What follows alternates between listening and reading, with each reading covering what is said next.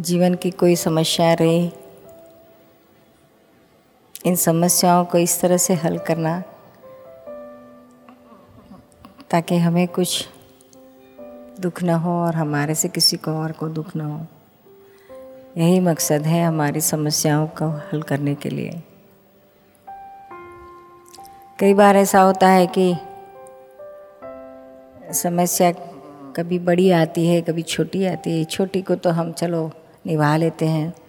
लेकिन कभी जीवन में बड़ी समस्या आती है।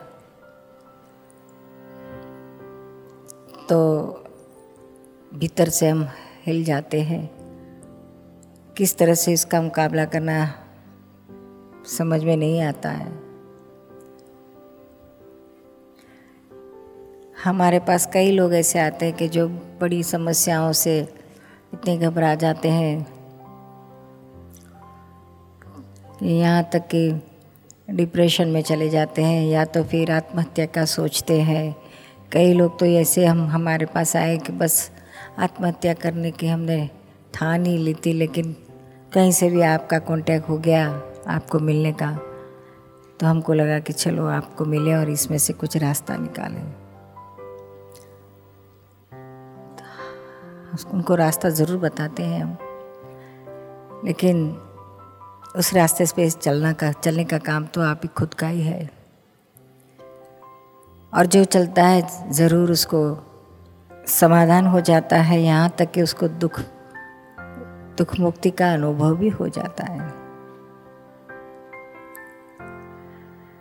हफ़्ते में चार पाँच केस तो ऐसे आत्महत्या के आते ही है हमारे पास।